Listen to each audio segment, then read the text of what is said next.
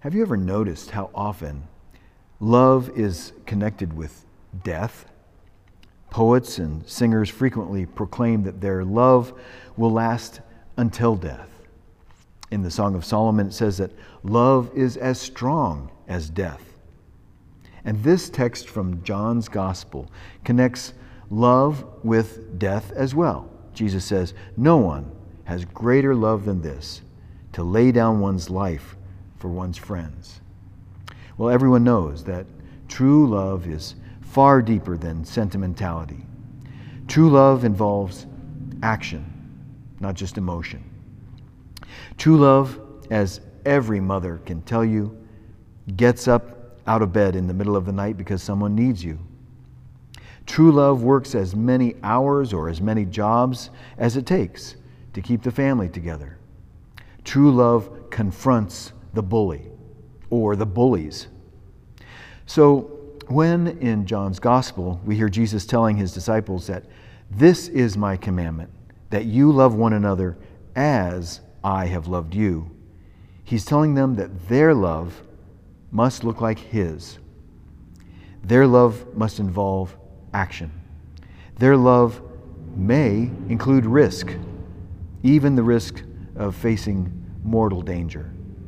So, whatever Jesus is thinking about love, it is certainly far deeper than having a positive regard towards others. No one ever died by having positive regard.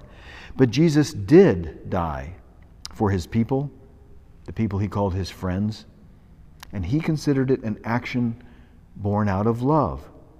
Love that could not simply keep quiet, love that did not look the other way. Love that did not do a risk assessment and decide to take the safe road. I remember when it struck me for the first time when I read the uh, parable of the Good Samaritan, because that Good Samaritan in that parable, who stopped to help the victim of the robber's attack, had no guarantee that the robbers had left. By stopping to help, he was putting himself at risk. If you want to obey the commands, to love God and love your neighbor, you take the risk. Now, the Good Samaritan is an example of love in action, but it is a case of a personal, private action. Is that where it stops? Is the command to love to the point of risk simply a matter of personal piety? No. It may start there, but it cannot stop there. Jesus said, Love one another as I have loved you. And the as I have loved you part is important. How did Jesus show love in action? It wasn't just by healing, nor by just providing food for hungry crowds or healing a few blind people. It was also by public action. According to the Gospels, Jesus took his ministry the long way from his home in Galilee, 80 miles on foot to Jerusalem. Why? He didn't go just to attend the Passover festival. He did not go to the temple to buy an, a sacrifice and offer it. He went to the temple to do something no one else at that festival did. He went there to shut the temple down, at least symbolically at least for several hours. Why did he do that? And the answer is love. Jesus so loved his people that he could not stand idly by when they were being abused. And abuse is all you can call it. The temple in those days was the administrative center of the nation. It is where all the records of debts were stored, which is why when the Jewish revolt broke out in 66, the first thing the rebels did was break into the temple and set fire to and burn those debt records. The temple was under the control of the Roman collaborating Israelite aristocrats, the chief priests and Sadducees, who were skinning the hides off of the peasant population with fees, driving them off their family land creating miserable poverty. Poverty at that level is the condition that creates banditry, which is exactly what the two criminals who were crucified with Jesus were accused of doing. Desperate people do desperate things. Well, you may be asking yourself, why haven't you heard the story told as a public political act of resistance when Jesus shut down the temple? Because the story was about a Jewish man written by Jewish followers of his during a time shortly after their nation had recently revolted against Rome. They were a rebellious nation in Rome's eyes, and the Roman army needed four years to crush that rebellion. So the story, although important enough to be included in all four Gospels, was toned down to make the subversive elements less obvious.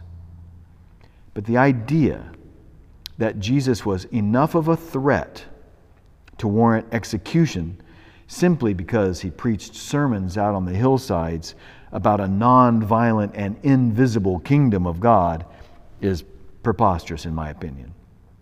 So Jesus went beyond the personally pious acts of healing individuals and acted publicly. His action at the temple was both public and political. It was politically threatening to both King Herod and to Rome, which is why they executed him for it. But it was motivated by love. Love in the public sphere is justice. As Thomas Merton wrote, a theology of love cannot afford to be sentimental. A theology of love is a theology of resistance, a refusal of the evil that reduces a brother or sister to desperation. Well, we can be proud of the fact that our Presbyterian predecessors here in Arkansas listened to the words of Jesus, as I have loved you, and put them into action. I'll give you an example. In 1958, Arkansas Governor Faubus was fighting school integration, instructing Arkansas high schools not to open for the fall term. The Presbytery of Washburn which was, as it was configured in those days, included Fort Smith, adopted a resolution urging Faubus to countermand his anti integration order. Faubus did not take that rebuke lightly.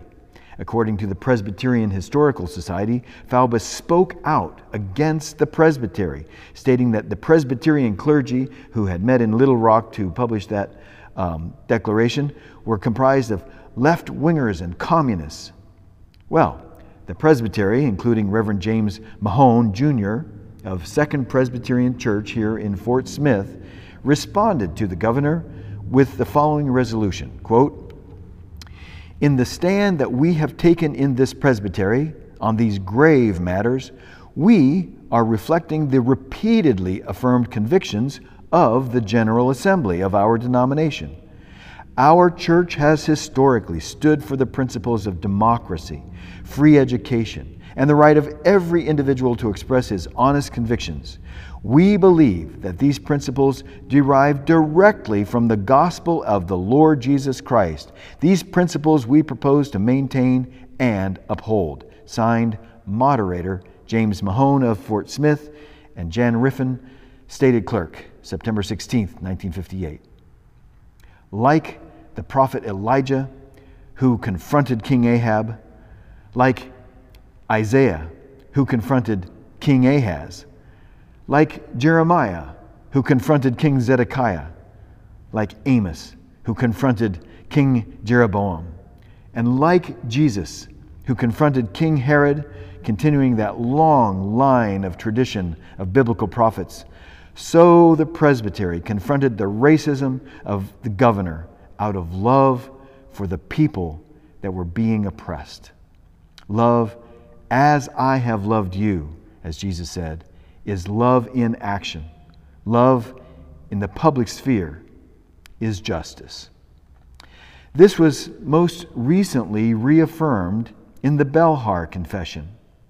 Born out of the struggle against apartheid in South Africa, the Reformed Church produced a confession which was added to our Book of Confessions in 2016 by the 222nd General Assembly. The confession says this We believe that God has revealed God's self as the one who wishes to bring about justice and true peace among people. We believe that God, in a world full of injustice and enmity, is in a special way the God of the destitute, the poor, and the wronged. We believe that God calls the church to follow God in this, for God brings justice to the oppressed and gives bread to the hungry. That we believe that the church must, therefore, stand by people in any form of suffering and need, which implies, among other things, that the church must witness against and strive against any form of injustice, so that justice may roll down like waters and righteousness like an ever flowing stream. We believe that the church, as the possession of God, must stand where the Lord stands, namely, against injustice and with the wronged. We believe that in following Christ, the church must witness against all the powerful and privileged who selfishly seek their own interests and thus control and harm others. Note those powerful verbs the church must stand by, witness against, strive against, stand with. Those are verbs of action. Those are verbs of love. As I have loved you. Those are the actions we take because, as it says, God calls the church to follow God in this. May we be the people who answer that call to that kind of love in action.